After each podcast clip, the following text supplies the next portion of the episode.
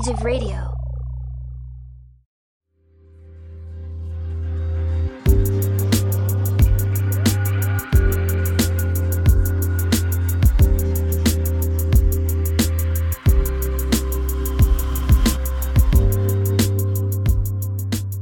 On this week's show, we're talking to Rob Burton.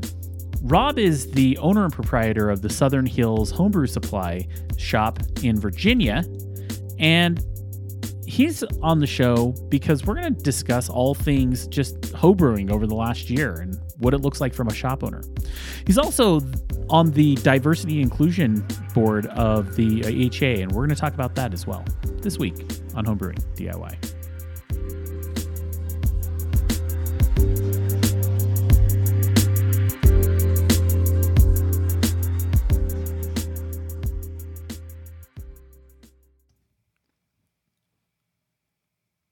Hey, I want to talk to you about a tool that is in your toolbox and is in every homebrewer's toolbox, and that's your hydrometer. The reason I want to talk to you about your hydrometer is because I bet you that the current hydrometer that's in your toolbox sucks. It was probably made in China. It probably came with your kit, or you've broken a few and just went down to your local homebrew shop and got some. But the reason I point that out is because we are now sponsored by Brewing America, and they make the most amazing hydrometers. First of all, they're made in America, they're hand blown just right in Oregon. And these hydrometers are tools that you can use to make sure that they're calibrated properly, you're going to get the right measurements, and you know that this is a precision scientific tool that you're going to be able to use to make sure that you know that your numbers are spot on. And the only way to do so is to do that with a tool from somebody who really cares. So you got to check out Brewing America. The best way to do so is head on over to our website, homebrewingdiy.beer. Click on the sponsor banner there, and you're going to get 15% off any of their hydrometers also they they do cold brew equipment and and they even have these really cool lids for mason jars. So you, you got to go check it out. So head on over to brewingamerica.com once again that's brewingamerica.com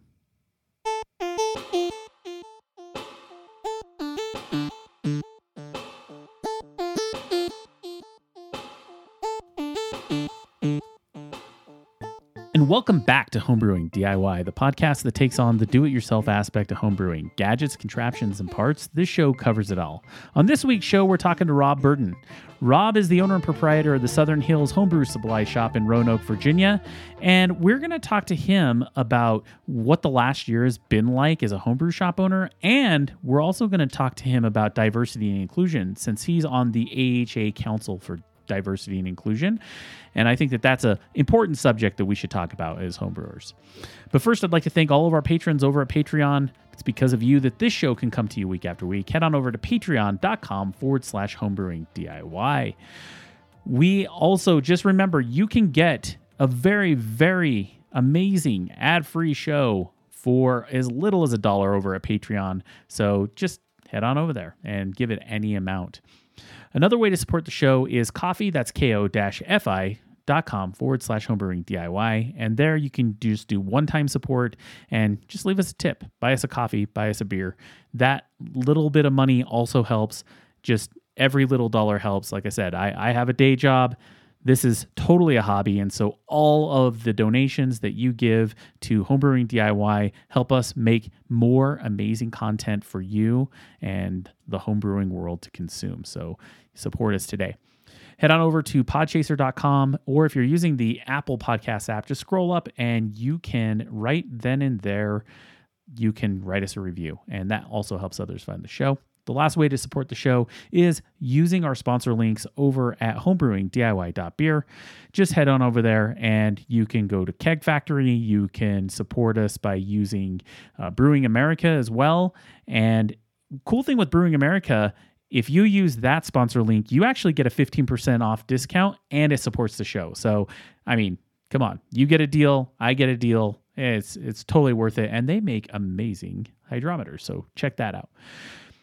I uh, got my second COVID shot this week, and that's actually why the show's out a little bit late, just because I was put down for a day. It was, uh, it was, I w- I wouldn't say it's rough, but I was definitely tired, a little achy, and just kind of spent the day in bed, got some sleep, and uh, woke up today and felt fine. But just one of those things that uh, you know that was uh, it was definitely a different vaccine than I've ever had. I will say I'm excited. I've already got my first brewery I'm planning on going to and sitting at the bar post post vaccination, and well, yeah. Get, get vaccinated. Let's get back to normal. Let's get to HomebrewCon next year. We can do all this. So that's all I have to say. Well, let's jump into this week's episode where we're going to talk to Rob over at Southern Hills Homebrew Supply, and we're going to talk about diversity inclusion as well.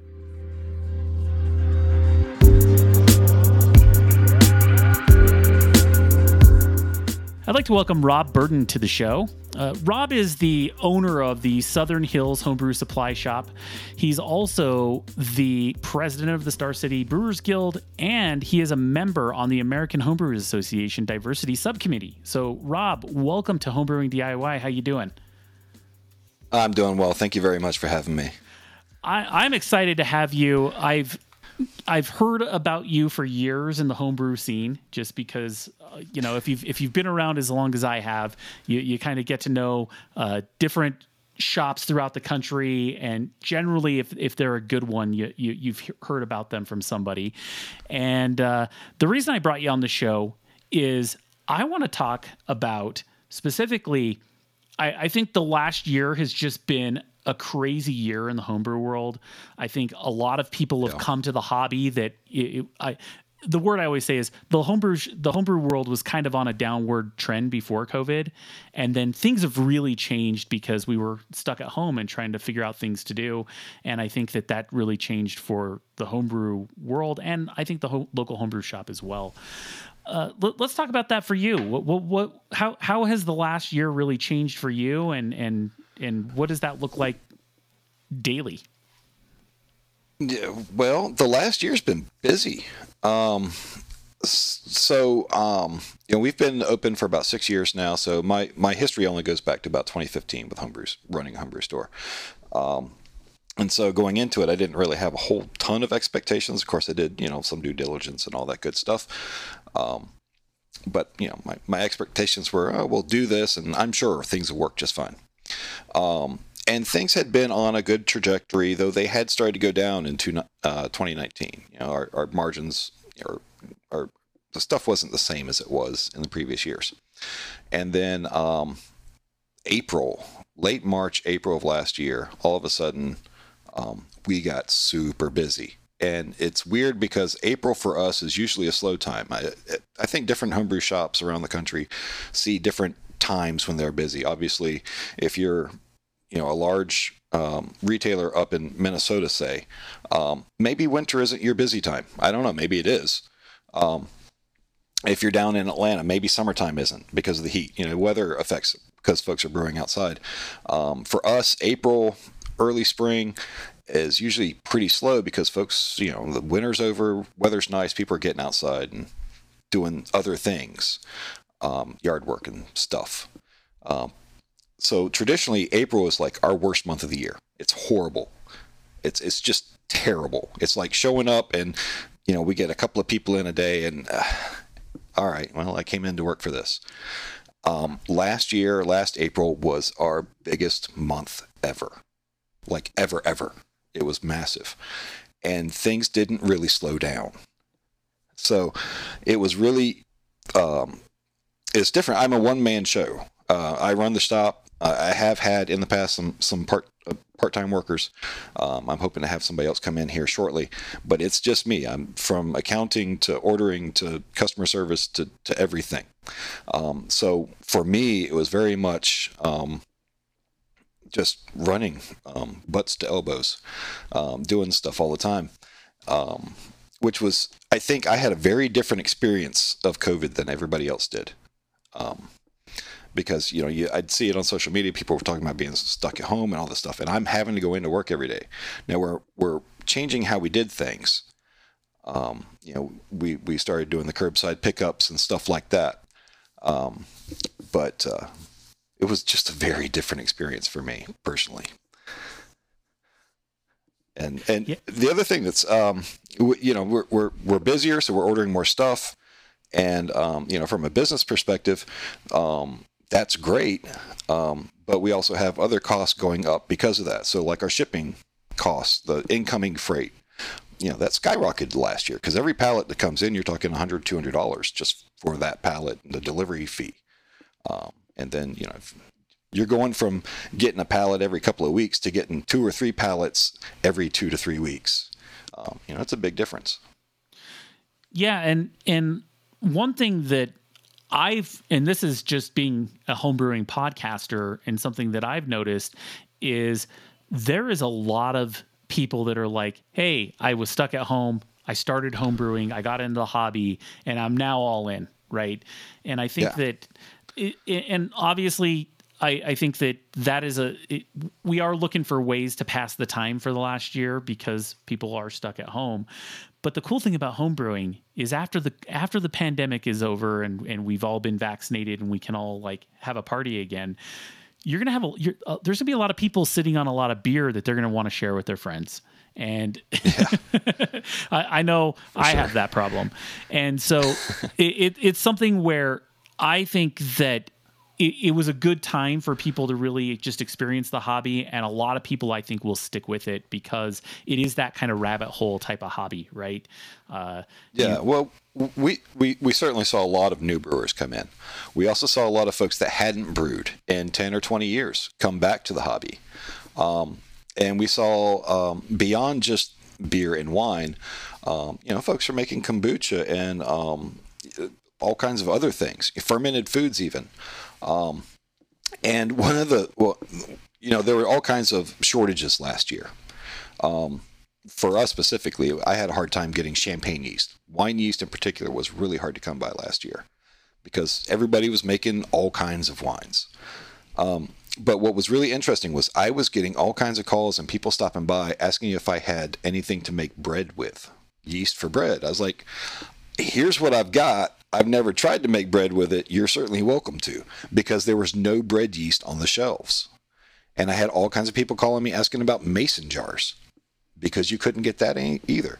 You know, it was all that self sufficiency stuff. Anything you wanted to be able to do yourself without having to rely on somebody else. That's what people were getting into last year. Yeah. I mean, uh, I'll admit, I had an entire section of my year where I got into really fermenting a lot of foods. I got into an entire section of my year where I got into making sourdough bread because I was already brewing beer before that. And I still had the time to do some of these side projects, right? Because it was, yeah. and, and, some things that I, I got to be honest, I'm working a lot more. I'm actually going out in the field. I'm not st- stuck at home like I used to be. And you know what? Uh, I'm not making as much sourdough bread as I used to, right? That's that's one that's like an everyday yeah. thing, and and I just kind of can't anymore. Though if I'm going to knock one out, I have all the stuff to do it, and I can build a yeast starter for a week and, and knock it out, right? But it, at least yep. as far as some of the self sufficiency things have fallen off for me, and I think some things will. But I think that with homebrewing, it's such an upfront investment in comparison to like, hey, I got to buy a bunch of mason jars to do some fermented food. Two percent salt pretty much ferments everything in the fermented food world, and then you get into homebrewing there is a multi hundreds of dollars upfront investment if you're going to make five gallon batches, and you're probably looking at about a hundred dollar investment if you're going to do a one gallon batch. Right? It's not yeah. super well, cheap to get into. I don't know that we sold really that many more one gallon kits last year than we ever do. It was five gallons. Folks weren't looking to make ten bottles of beer. You know, they wanted five gallons. They wanted two cases of beer. Um, that's what they were there for. Yeah, yeah, and, and what? And this is just a, a speculation and opinion. Do you think that like the and the reason is is that last week I had this whole show on this where we were talking about like all in one boilers, right? So uh, you know yeah. the the mash and boil, the Brewzilla. What, what kind of effect do you think that those units have had in making a lot of the five gallon batches more accessible to people? I think they've made it more accessible, but what do you think? I think they've made five gallon all grain batches more accessible. I don't know that it's changed. Yeah. Because we tend to, we, experienced brewers tend to forget about those folks that are making extracts. extract Totally. beers, and we've still got a bunch of them. Yeah. Um, so there, there now there is a lot of more interest of folks that have done the extract and they've done two or three batches and they're thinking about getting all grain and they're like you mean that i can just do it all in that machine i don't need a propane burner and a 10 gallon kettle and this and that and the other things like no it's, it's right there it's all in Yeah. one It is. It's it, it, I, and I've I got rid of my propane burner. And I got rid of my keggle and all the stuff I had. Uh, my wife can park her car in the garage now because I got an all-in-one brewing system. So it's a big deal in my life. that was one So- of the impetuses to um, to start the homebrew store because I had stuff in the kitchen and the dining room and the basement in you know the utility room in the garage and it's like you know what if I got a whole nother building I could just move all that stuff there and and, and sell maybe some stuff and um, that still I still got a bunch of crap here so we still can't park the car in the garage Uh, that's the that's the story of my life. Uh, I I moved into this house four years ago. Went from a two car garage to a one car garage, and the deal was, babe, you can totally park in the garage. She just parked in the garage the first time four years later. So here we are. well, I I want to talk about you know. You've you've been operating a homebrew shop for a few years now. You've got a really good reputation in the market for being a, a great homebrew shop, uh, very community driven with your customers, and so uh, I would like to talk about like if you were to flip this around and be a customer again, right? You're you're not a homebrew shop Yeah. owner, and and what would you say are the kind of you know these are the five things in your mind, and it doesn't need to be five. These are the five things in your mind of what you would expect from a good homebrew shop experience and also uh, uh, let's do a second part to that question is you know when would be a good chance to when's a good time to go for like online purchases versus your home brew shop purchases because there is kind of a to at least for me there's i i tend to have certain things I buy from my homebrew shop, and I do have certain things I buy online. And so, what what, what do you think is the best kind of mix for that? So, first part, what is the the best? Okay, uh, what am I looking for? So, yeah. So one of the things when, whenever I travel, and I don't get to do it as quite as much now as I used to, I always like to go to whatever city I'm visiting's homebrew store if they have one. And so I like to check things out. And I, I was doing it before I ever opened my store, but it's a great chance to see what am I doing wrong, what am I not doing, you know, what am I doing right. Um, what a homebrew store should have, it should be well lit. Uh, it should be organized. Um, it should uh, should have a good selection of things. You know, if you're if um, if all you've got is dry yeast, you know that's you're you're already eliminating a whole bunch of customers. Um, you know, and and liquid yeast, pardon me, liquid yeast is a, a very difficult subject for homebrew store owners.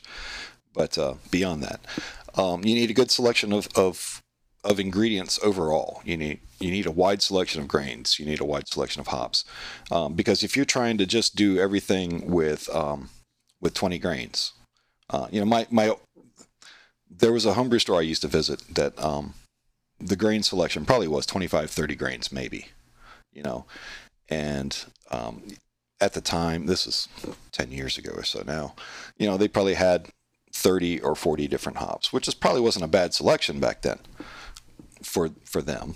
But you know, there were a lot more available. Um, but I, it would always drive me nuts when I would uh, put together. I would work really hard on putting together a recipe. Like I'd spend a week putting together a recipe, really thinking through things through, and then I'd go to the store, um, and you know, I all right. Do you have this malt? No. All right, we got to substitute that. All right, we got to substitute this other malt. All right, you don't have these hops. This yeast isn't available. All of a sudden, I'm walking out of the store with a completely different brew than I intended to, make. Um, and so you've got to have those ingredients, and you've got to keep them fresh. So you've got to turn them over. So you've got to have good prices. So you know it, it's all it's all intertwined there, um, and you've got to have customers. If you don't have a lot of customers, you're not going to be turning that stuff over. I don't care what the price is. Um, and another thing that's really important in this day and age, I believe, is you've got to have an online storefront of some sort. You've got to let folks know what they've what what you've got, what they can expect when they come to your store. Um, yeah, I'm, I'm actually blown away at how many homebrew shops, I, even here in Denver, where there's a lot of homebrew shops in Denver, right? And I'm blown away at how many don't have an online store. Like you can't just, you, like, even if it was, I want to order it online and pick it up, right? It, I don't even need Yeah. it delivered, right? I, I was oh, I was actually quite surprised how many homebrew shops don't have an online store for me to see, hey, what's in stock, what's not in stock, can I get everything I need? And because I do check those things out before because I live in also a city that nothing is super close to me, right? So, and I'm going to sit in traffic to get to a homebrew shop, and so for me, it's it's I I, I want if I'm going to make the commitment, I want to know I have it. Absolutely. Well, I, I live in Southwest Virginia, Roanoke, Virginia. We are towards the tail end of the state. Um, if anybody ever wants to look at a map, we are smack dab in the Appalachian Mountains. Um, now, I, we've obviously got local customers, but even locally, it might take you 30, 40 minutes to get to our, our store. Um, but we are drawing in customers from Southside Virginia. That's like Danville, right on the North Carolina border. We're drawing in customers from uh, West Virginia. I've got a couple of customers that come from Tennessee to come see us, and we've got some folks that come from up in Lexington area, over Lynchburg. Dr. J, who's uh, also on the diverse or is on the um, uh, Brewers Association diversity um, leader, is uh, uh, uh, lives over in Lynchburg. She comes over to the shop every once in a while. Um, so we're drawing customers from an hour or two hours away to the store. And I've got to think it's because we have what we have and they can check things out online to see if we have them. So that was very important to me when we when we opened up the store was to uh, to have that web presence. Yeah, and, and what would you say is uh, like like I said at the beginning? For example, there are certain things that I feel uh, are I I, I purchase online, and, and I'll give you an example. I bought my tilt hydrometer online. I bought it from Tilt, right? Uh, Yeah, yeah.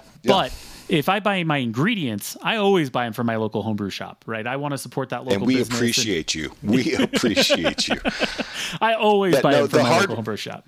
Yeah, go ahead. the hardware stuff is is difficult, especially for small shops. You've got but so much capital to work with and so much floor space to work with. You can't have everything. And um, you know, I, I've had to make the decision several times. All right, I'm only carry carry this one manufacturer's line of products for this certain thing because I can't afford to do three or four different ones. You know, I can't afford to carry all the all-in-one systems. Um, and so, if there's something particular that you're looking for that's hardware and your local shop doesn't have it, I mean, you've got to go online for that. Um, I, it breaks my heart to say it, but yeah, um, a lot of guys or a lot of folks will will um, buy their hops in bulk, um, and I understand that too. It's you know it makes economic sense if you have the capability to break them down or repackage them and do it correctly. Um, you know, throw them in the freezer, they'll keep. That's great, but uh, you know, I, hate to say that too because that hurts us. But Well, you know, but- that's that's the way it but- goes. But for me, it's like I buy my hops in bulk, but I buy them in bulk from my local homebrew shop. I get a price break for doing that, right? I buy my grains in bulk, and and usually, even if they don't, at least if, in my experience, if you go to your homebrew shop owner and say, "Hey, I want to buy three pounds of this. What's the what deal are you going to give me?" They're stoked Oh, yeah, to sell you three pounds of anything, right? And so, Absolutely. and they usually give you some sort of price break for doing that.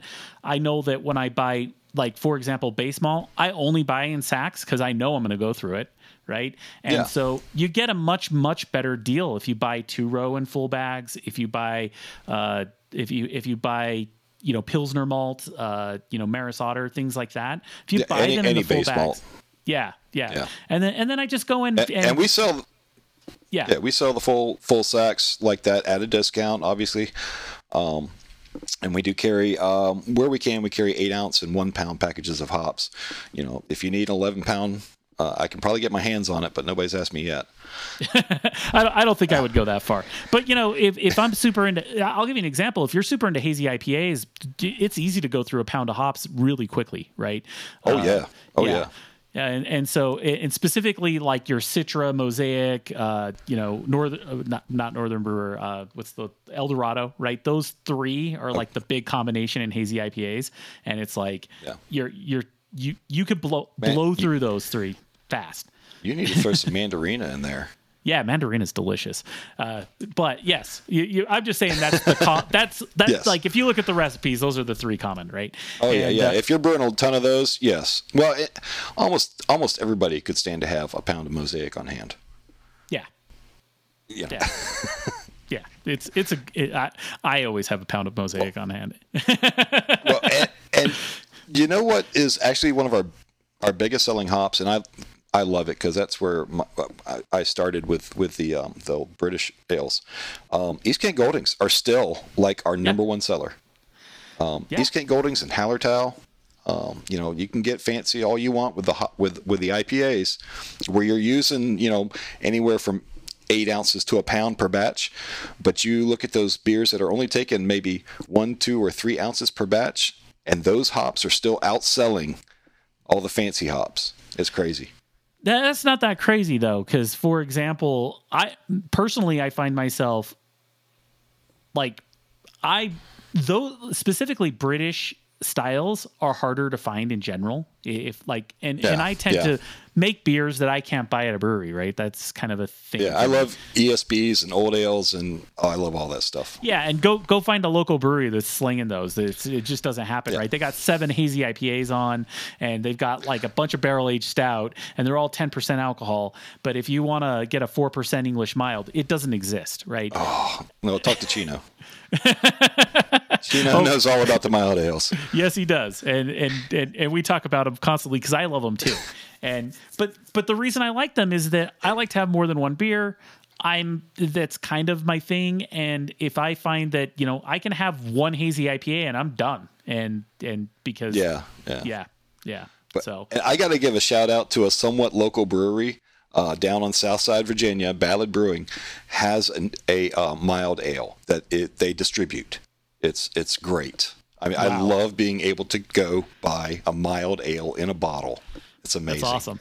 That is awesome. Actually, that that doesn't exist here, and uh, we we do have actually here in Denver. We do have uh, Hogshead Brewery that does uh, actual real ale with a hand drawn uh, beer engine at the brewery, and and they and they'll do a mild, and it's amazing. But you have to go to the brewery. It's not the same if you don't. Yeah. But it, it is Yep. great. Uh, the next thing I w- I'd love to talk about is you know you're you're a member of the American Homebrewers Association Diversity Subcommittee. Uh, this is a newer thing for the American Homebrewers Association. I think it's only like three years old or so. Does that seem about right lengthwise? Maybe five years old. Um, It's got to be more than three years old because I joined about three years ago, and it, Okay. it existed before I I joined. Um, Okay. I don't know how much longer. Um, but yeah, I, I I love that they're doing it. Um, you know, the AHA has taken a hit here in the last couple of years with with um, the loss of HomebrewCon, and uh, they they lost a lot of staff last year um, with with COVID and the turn down. Um, so, it- I, th- amongst other things, I think the diversity committee is in a bit of a limbo right now. We've had one meeting here in the last several months. Usually, it's it's once a month, once every other month, and we actually haven't had a meeting for a while, um, which is a shame because we still need them more than ever. Um, but yeah, the, it's it's it's great. Um, I'm very happy to be a member. Uh, I was very happy to be asked to be a member, um, and it's it's something that I feel is very important. Um, there's no reason for our demographics to look like they do. There's absolutely no reason. None. So None. Uh, I, I, I, my favorite thing to say is, is to me, it's, I wish that, and, and here's the example I like to put out there when we're, we're tasting beers, for example, right? I, I feel like if I get into a room of a bunch of people that look and act like me and think like me, right? We're all going to have the same thing to say about this same beer, right? Whereas to Yeah, me, yeah. somebody who has a different life experience, comes from a different culture, a different background, is going to look at a beer in a very, very different way because their life experiences got them to there in a different way. And Absolutely. I, and, and to me, that is something that I love. Uh, I, I and, and beer is such a community thing, right? We're we're all here is is we we are all brewers. we are here because of beer. Yeah, we're here because of it. civilization Yeah. was built on beer. yes yes and and it, it's but, but the reason why is because it kind of lubricates the things and we all like hang out and have more fun together right and and and because the reasons for drinking beer and making beer were the same 10,000 years ago as they are today right that that hasn't changed and so for me it's something where i think that I agree with you. Uh, the demographics shouldn't be what they are, and I do think that we we should be a more welcoming group. And when I hear from people who have said, "Hey," and, and I heard this just a week ago, I was doing an interview, and uh, the and what I heard was, "Yeah, I went to this homebrew club. We went there, and it was a it was a it was a bunch of guys sitting around, and we felt excluded because they were too into what they were into, and they weren't." you know, just, you know, welcoming to us as we came in. And, you know, we, we decided we're going to go start our own club because, which they, they did the right thing, went and started their own club because they, they didn't feel welcome. I've heard that story so many times. Yeah, Yeah. it's a shame too. Um, Yeah. yeah. you get well, you get, s- you know, some of these clubs have been around for decades, really, um, and you get the old timers that are in there, the old guard, and they're happy with the way things are, and they don't want things shook up, and they, you know, they want the format of the meeting to be the same every time, and they want this, and they want, and and sometimes you do just have to say, you know what, we're going to go do our own thing, and and whoever wants to come can come, you know? Yeah. um, and it's a shame because you know those clubs were started for a reason to share in the love of beer right that's why we're all doing this. We this is why we talk about beer. That's why there's podcasts about homebrewing is because we just this this is the only hobby i've ever done that has completely taken over my life. When i when i first started i mean that's all i could think about was making beer. Um, it's crazy. And and now it's my career. Um, so why would i not expect almost anybody else to have those same feelings towards the beer and want to express them with other like-minded folks or even folks that might have different opinions about beers you know the hazies i'm um i'll have one every once in a while but i'm about over the hazies man i i love ipas but I, like you said, you go to a brewery and there's seven hazies on tap. You know, give me something different. I want some diversity in my beer. I like diversity. it's Yeah, but yeah, but uh, and I'll agree with you. But ten, uh, back to the hazy thing, just for one second. You know, ten years ago it was all West Coast IPAs, which we, they weren't West Coast. They they were just IPAs. But uh, you know, it was everything Well, had to have hundred Coast. IBUs in it, right? Dog, no, see, now you're talking Dogfish Head. The East Coast versus West Coast, Biggie versus Tupac. Um, no, no, and I love what I love what the hazies brought to the to the table. I love that somebody said, you know what? I don't care if you don't like the way my beer looks; it tastes amazing, Yeah. and and I love that. Um, because guys up in Vermont or wherever they were were just like, you know what? This is how we're going to do it and and I had never tasted anything like it and it was so good but it becomes if, everybody's doing the same thing all of a sudden you know it gets kind of boring Yep. And and, I feel like it's kind of I, it's it's obviously not run its course yet. I, I think we've got a No, couple more no, years no. of it. But and I'll still drink some Oh, totally. I, I I had one on Friday. It, it's not like it, it, I, I I'm not the type of person that boohoos them. And trust me, I hear a lot of the old timers boohooing them still to this day. There's guys in my homebrew club that are like, oh, those hazy things, you know, and I, they can be that way. But for me, it's something where even when we talk about just like different beer styles and the way things are going, in five years from now, it's going to be something else. And and I hope it's so. gonna yeah, it will be. It's going to Yeah. be something else.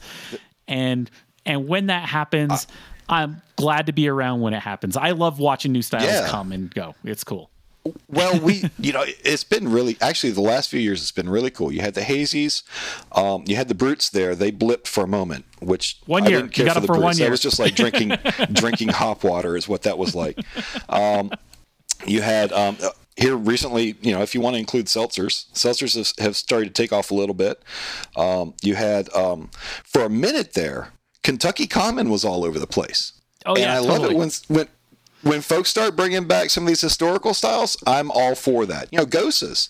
There's another one that was a, it was a historical style. Nobody even heard of it, and all of a sudden, everybody's making Gose. Yep.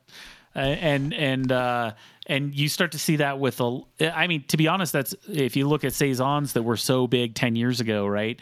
Uh, they were a historical style bring coming back and, and becoming a thing, right? And and I and I think that there's still a really big part in the farmhouse ales kind of coming and going. Kveik, right? In the in the Kveik yeast, uh, though we, we being Americans have figured out, hey, it's a shortcut. We'll go that oh, way. That's great for an IPA. we'll make Casey IPAs out of it. Uh, but yeah, yeah. but but but yeah, back to the uh, diversity piece is that uh, you know Yes. if you were if you were going to talk about actually, I'm gonna I'm gonna stop here because I have to take a break. It's, hear a quick Okay. word from our sponsors, and then when we come back, we'll we'll dive into this a little bit more because I, I definitely want to talk about the diversity. And what when we come back, what I want to talk about is, you know, what could you what what could we personally do as homebrewers to be more welcoming, and that's that's what we'll talk about when we come back. Sound good? All right. Sounds great. Hey, homebrewing DIY. I want to talk to you about one of my personal favorite homebrew shops out there, and that's Keg Factory.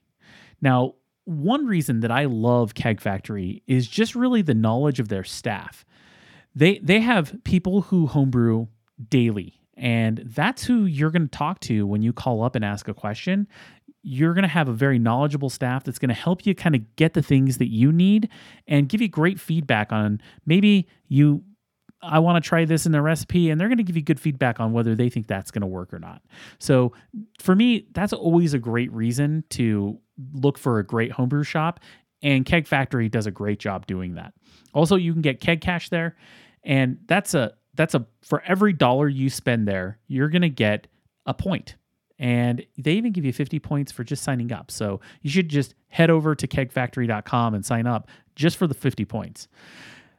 They also have free shipping on orders over $75 and they just got a huge stock of inventory that is for example, they have multiple different types of all-in-one brewing systems. They have kettles, they have all of the stuff that you're going to need. They even sell Blichmann, right? So they they've just got a wide variety of items and gear that's going to just tickle your fancy in every way. And when you think about getting a new system or you're going to you know splurge and get a full Blichmann system, they can split that into four easy payments and they'll do that interest free. So that's always a great way to not have to shell out, you know, a couple thousand dollars up front. You could break it up into four payments and, and get it get it now and do it in four payments. So head on over to kegfactory.com, tell them that homebrewing DIY sent you and support the show. All right, and then we're back with uh, with Rob Burton, and and we, we're talking about is the American Homebrewers Association Diversity Subcommittee. He's a member of that subcommittee, and what we're talking about is just general how how can you be more welcoming as a homebrewer uh, for more diverse. Uh, um, the, the best way I like to put it is every time I think about what a homebrewer is, it's a bearded white guy, and how how do we change that, right? And how how Yep. do how do us bearded white guys, because I'm one, right? How how do we become more welcoming to people who don't look and act like us, but still being that advocate to get them in the hobby? What does that look like to you? So, um, yeah, I mean, it, it starts, I think, at the homebrew clubs. It really does. Um, when you have a new person show up, doesn't matter who they are. Welcome them. Be personable. Be amiable. If you're being, if you're in a homebrew club, that means you want to get together with a group of people. Um, that means you're already somewhat outgoing. Um, so just extend that courtesy. Now, I am a, a little bit um, socially awkward myself, and so it's not always the easiest thing to just to walk up to a stranger and say, "Hey, how you doing?" Um, and now, of course, we've got the the the, uh, the COVID restrictions and all that other stuff, but you know we can still do elbow bumps, I guess. Um, but um, you know, it just be it's just let's start by being friendly to each other. Um, one of the other things um, that is not necessarily on an individual scale that you can do um, is the marketing in beer and homebrewing to an extent, but beer overall um, has traditionally been marketed towards middle-aged white guys. Um, you'll see it uh, in in in the images, um, and in the texts that we we read, the way things are described, um, I think we have to, as a whole, change the way we market things. Um, it's fine to, um, I don't know how to put this. um, yeah, it, some folks want to be a little bit edgy. Okay, that's fine. Um, but just realize that there are people out there that um, don't look like you, don't necessarily think like you, and may not have the same sense of humor as you. Um, you know, let's let's keep that in mind when we're dealing with the public. Um, we have um, we have talked in our own club about how we can do things better, um, and I can tell you we can t- we've talked about it on the diversity subcommittee, and there is no good answer um, that's staring us right in the face. There is no magic bullet that's going to fix anything. Um, but I think it really does have to start at the club level. Um, we started an initiative a couple of years ago at the store. Um, we called it Women's Brew Night. And uh, we have a classroom. And we have two buildings. One building is a retail store. One building has a classroom, and it's where we keep our, our inventory and stuff. Um, and in the classroom, once a month, we'd have a group of women come over, and they'd brew a beer, and it was women led. Um, and it, you know, it was great because some of the some of the the women were um, just starting out. Some of them had brewed for a while. Um, person, uh, f- folks changed, and we were not able to continue it, especially during the COVID. Um, I think we have identified somebody else that's going to be able to take over that, the Women's Brew Night. So once we can get through these social restrictions and everything, I think we're going to kick that back off again. And I think it's going to be awesome. Um, and, and again, it's finding a person that is wants to take on that sort of challenge. Um, like I said, in our club, we we did start our own little um, diversity inclusivity um, committee, and I think that'd be great for every club to do. Identify places where um, you can just make the club more welcoming. It's not about trying to attract a certain demographic. Um, it's just trying to be open and um, welcoming to everybody. Yeah, I think that that I I uh, the number one thing I heard of what you just said there is actually making it a priority, right? And not just saying, Yeah. "Oh, we're welcoming." What, what do you What do you mean?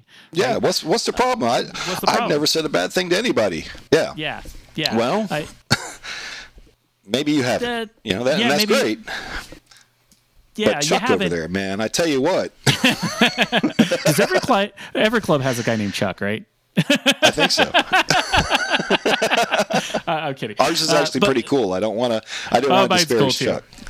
But but uh, but the the point is is that I I think I agree with you though is just kind of making it an actual thing where you sit down and say, hey, this is something we want to focus on. I, I love the idea of building a small committee. It doesn't need to be more than a couple guys, right? That say, Yeah. hey, Just- this is something we want to do and make a priority. And if you make a priority, things change, right? It, it's a little Well, and bit. one of the, th- yeah, one of the things that we came up with in our little committee was just somebody at the meeting would be the one to welcome new people. It's it's as simple as that. You know, you have one person who's a people person, right? And they, you see a new face come in the door, you say, I'm gonna go talk to them, and I'm gonna make them feel welcome, and I'm gonna introduce them to people, you know, and and get them, um, you know, show them what we do during a meeting. Yeah, It's, that- it's just as simple as that. it's as simple as that. the The other thing is that, uh, and I love that you you hit on was talking about specifically, hey, how do we market ourselves? Right, a, a lot of clubs market themselves in the same way. They they make sure they're listed on the AHA website. Uh, they might, you know. Make sure that they're they they're hung up in a local brewery or something like that. To me, it's it's it's marketing yourself. Go to where these diverse communities are and actually market there right and i know that that Yeah. sounds a little bit odd but it is something you can do and and Well- an example yeah go ahead Uh, beyond just marketing, work in your community. Yeah. You set up service days with local nonprofit organizations. Get your club out there in the community with maybe folks that don't look exactly like you. You know? yeah and, and and those are the kind of things that then all of a sudden your your club a year from now doesn't look the same, right? And yeah. so and, and, to me that that's those are the kind of things in my mind that we could be doing as homebrewers to really change that up. Uh, yeah. And also, not only does the club not not not only does the club not look the same, the club is healthier. It's more vibrant. Yes, yes. Yes. Well, it's it's healthier. It's more vibrant. You'll you'll you'll find that you have more engaged members, right? It's not just yeah. uh, the word I want to say. It's not just a club for people to come and drink, right? It becomes uh, yeah. maybe a, a club where, it, it, and this is personally for me with my homebrew club, is that some of my best friends in the homebrewing world are in my homebrew club, right? And we are friends yeah. outside of that club setting. We are we you know, we hang out together. We've made sure that we've made time to spend time with each other even through the COVID, right? They're they're part of my COVID bubble, right? They're that that small list yeah. of people are part of those people in that club. And to me it's it's something where that is those are lifelong relationships that you're going to get and and to have that be a very monolithic set of relationships feels kind of boring to me. And maybe I'm weird. Yeah. Uh, but it, you you can be weird. That can still be true. Totally true. But uh, yeah, that that to me is is something that you know I I feel like is something that is it's a hard conversation to have with people, though it is a conversation I think is worth having, and it is something that I think us as homebrewers, we should be making an effort to do. So uh, I'm glad we yeah. had time to talk I, about I, this today. Yeah, and I totally agree that it, it can be a very hard thing to bring up because um, you know some folks are just set in their ways. Yeah, and it's not that necessarily that they're they're they're trying to be mean about anything. It's just they're set in their ways. Yeah, well, you know, uh, but I I know that I'm going to be a grumpy old man when I become an old man. I, I know that that's what it's going to be like for me, but uh, I'm not there yet. yeah. So, and, and until that day comes, I'm going to make those kind of efforts to just be, you know, open, inclusive to anybody who wants to join at least the clubs that I'm members of. And, uh, and absolutely and you know and i think that having conversations on a podcast like this also might help give some homebrew clubs out there that are maybe listening to this some ideas of like hey what could we because i know i've brought it up to my club and those are the kind of things we ask is well how do we be more welcoming right? And and yeah, i yeah. And, and i and i love the idea. All it takes is saying hey this week you're the welcome guy. Anybody new could make sure that they get this, this, this, and this, and it's the same process for everybody, right? It could be that simple. And I and I can tell you that the the the Brewers Association and the Homebrew uh, Homebrewers Association are both working on this. Um, like I said, things um, maybe uh, slowed down a little bit last year, but stuff's still coming. We're still yeah, working and, on it, and we we're, we're, trying to put together guides and stuff. Um, it's just it's a long time coming. Yeah, and and I'll also, I mean, I I feel I made. I'll admit that like I've never been the best about renewing my American Homebrew Association card year after year after year. I know I'm supposed to, and I have a homebrew podcast. I should totally do that. But once I kind of saw what was going on during COVID, I made sure I was like, hey, here yeah. have some money.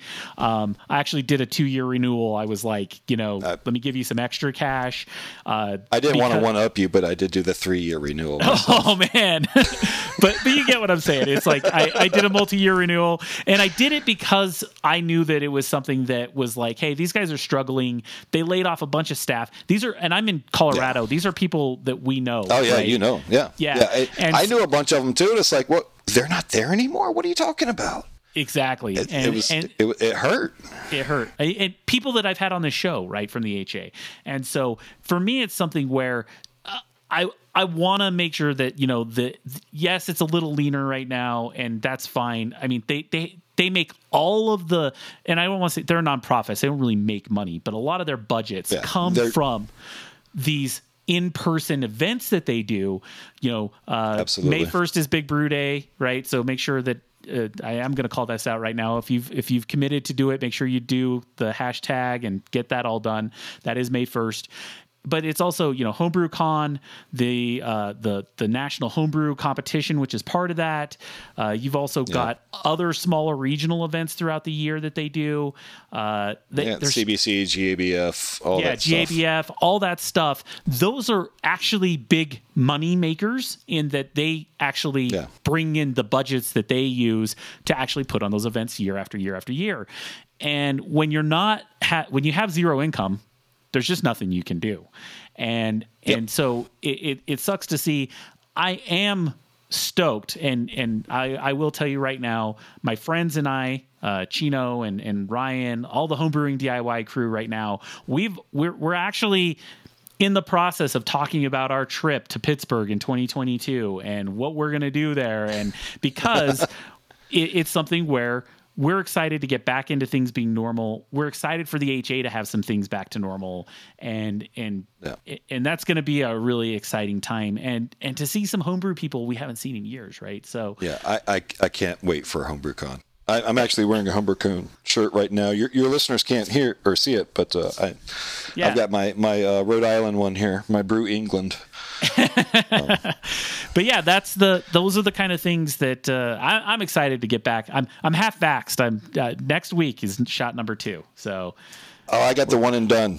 So oh, no blood clot. So so little Johnson and Johnson action. Yeah, yeah. You know, I I would get it. I I got that like uh, beginning of March, uh, middle of March, somewhere in there. Yeah, they were doing a, an event. It was like you drive through. The National Guard was like directing traffic. It was like you pull in, you never even got out of your vehicle. They're just like jab, and you're done. It was awesome. Yeah, I, I got to go back. Um, uh, and well, we'll see. I, I got my next week, and then it, it's funny. Uh, uh, like I said in earlier today, I think when we were talking before the show, I am a traveling salesman for my job, yep. and so I, I get the jab, and uh, two weeks later, I'm on an airplane because they're like, "Now you're, yeah. you're you're vaccinated. Get out in the field." But that's cool because that right, feels like I, my life is normal. I got um, so so. I like I said, I got mine. Uh, my wife got hers. My uh, mother lives with us after my father passed away. We moved her in. She got hers, um, and so at, I had been doing um, curbside pickup until April 6th of this year. So April 6th, we open the doors. That's awesome. So we've got people back in the store again. That's awesome. With a mask.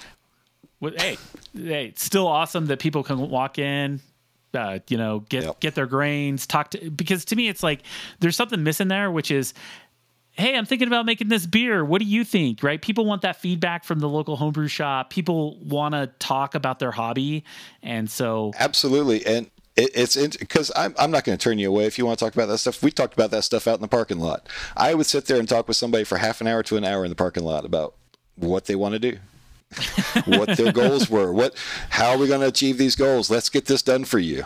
That's awesome. That's awesome. Well, uh, Rob, I want to thank you for coming on Homebrewing DIY. What I'm going to do is I will put links to all your stuff. You've, you've actually given me a whole bunch. I'll, I'll put links to. We didn't uh, even talk about Franken yeast. Oh man, you we're going to stop and talk about that. I'll cut that out. I just was looking at time. No, let's talk about Franken yeast. So, oh, well, uh, screw the time.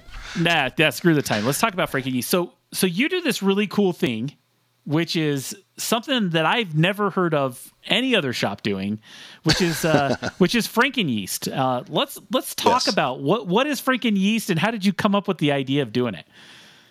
Franken yeast is um, is it's exactly what you might think it is. So one of the things that happens with liquid yeast is if it doesn't sell, it goes out of date. It's tough to sell out of date liquid yeast. You can do it, but it's not that easy. Um, and so I um, I'm a pack rat. I never throw anything away. And so what happens was I was keeping all of these liquid yeast packs, and I'm like, what am I going to do with all these? I mean, I could brew it myself, just make a starter, but I can't brew this much beer. And so um, I started thinking, it's like, well, what if we made a big starter? What if we made a a five gallon starter and just pitched all these yeast packs in there and see what happened? And so that's what we do. And, and for the first one, what I, I, decided to do just standard like ale strains, like your your your non-phenolic, you know, just your regular old U.S., British, whatever ale strains. Um, and we mixed them all together. and like I said, did a five gallon starter, and I just give it away for free. Um, and we did um, obviously to um, our folks here locally, and I also um, I used to be quite active on the homebrewing subreddit. Um, it's a shame I'm not on there more often now. I should be, um, but I made a post out there, and I'm sure somebody will dig it up.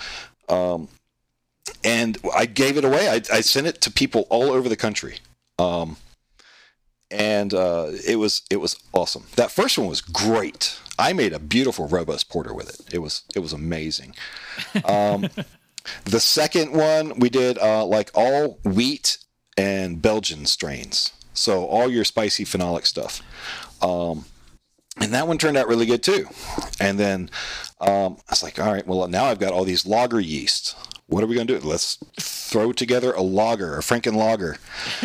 Franken lager wasn't that great. I, am not going to do it for another Franken lager. It really wasn't that great. It's not what you're looking for in a lager. Um, so we, have done another uh, regular ale. I think it's about time to do another um, Belgian and wheat. The the Belgian one we call it the Belgia, uh, which was a tribe um, in that Franco Belgian area back in the I don't know when they were. They were like Stone Age. I don't know. Anyways, um, that's what we we named it. Each one gets its own little name. Um, but uh, yeah, it's just a great way to get to to make some space in the cooler and um, give some folks something to experiment with. And it's not even really experimenting because you know you don't really have a control.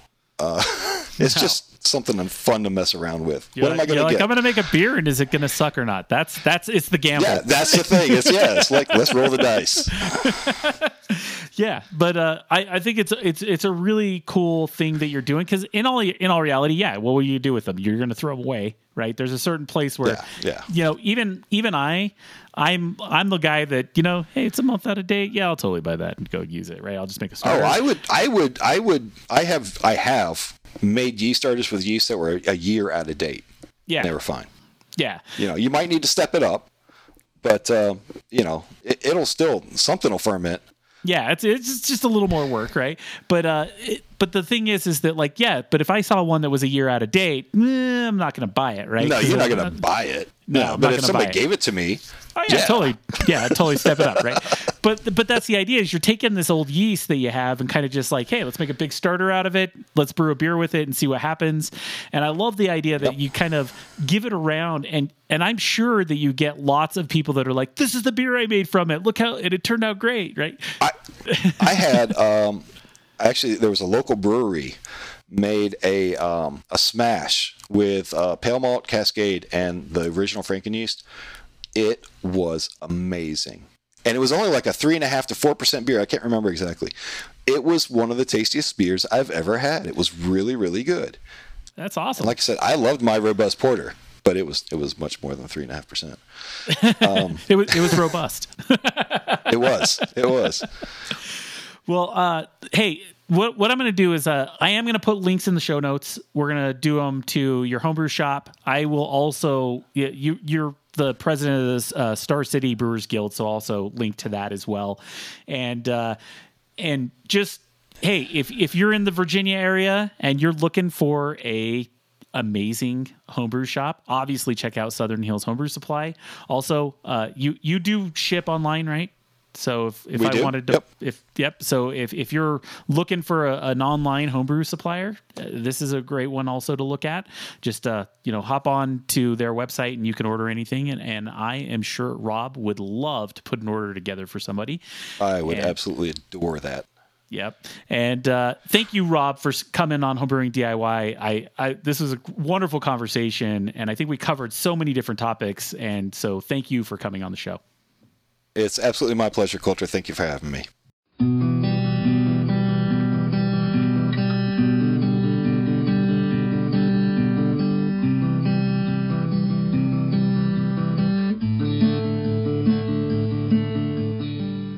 I'd like to thank Rob for taking the time to come on this week's show. Head on over to our website, and I will have a link to the Southern Hills Homebrew Supply in our show notes. Also, love the conversation about diversity. Just always a topic top on my mind. Also, I promise, promise, promise next week I will do feedback. I've got a ton to get through. It's just that, uh, you know, I've been doing interviews that are running long, so I apologize. Well, that's it for this week. And we'll talk to you next week on Homebrewing DIY.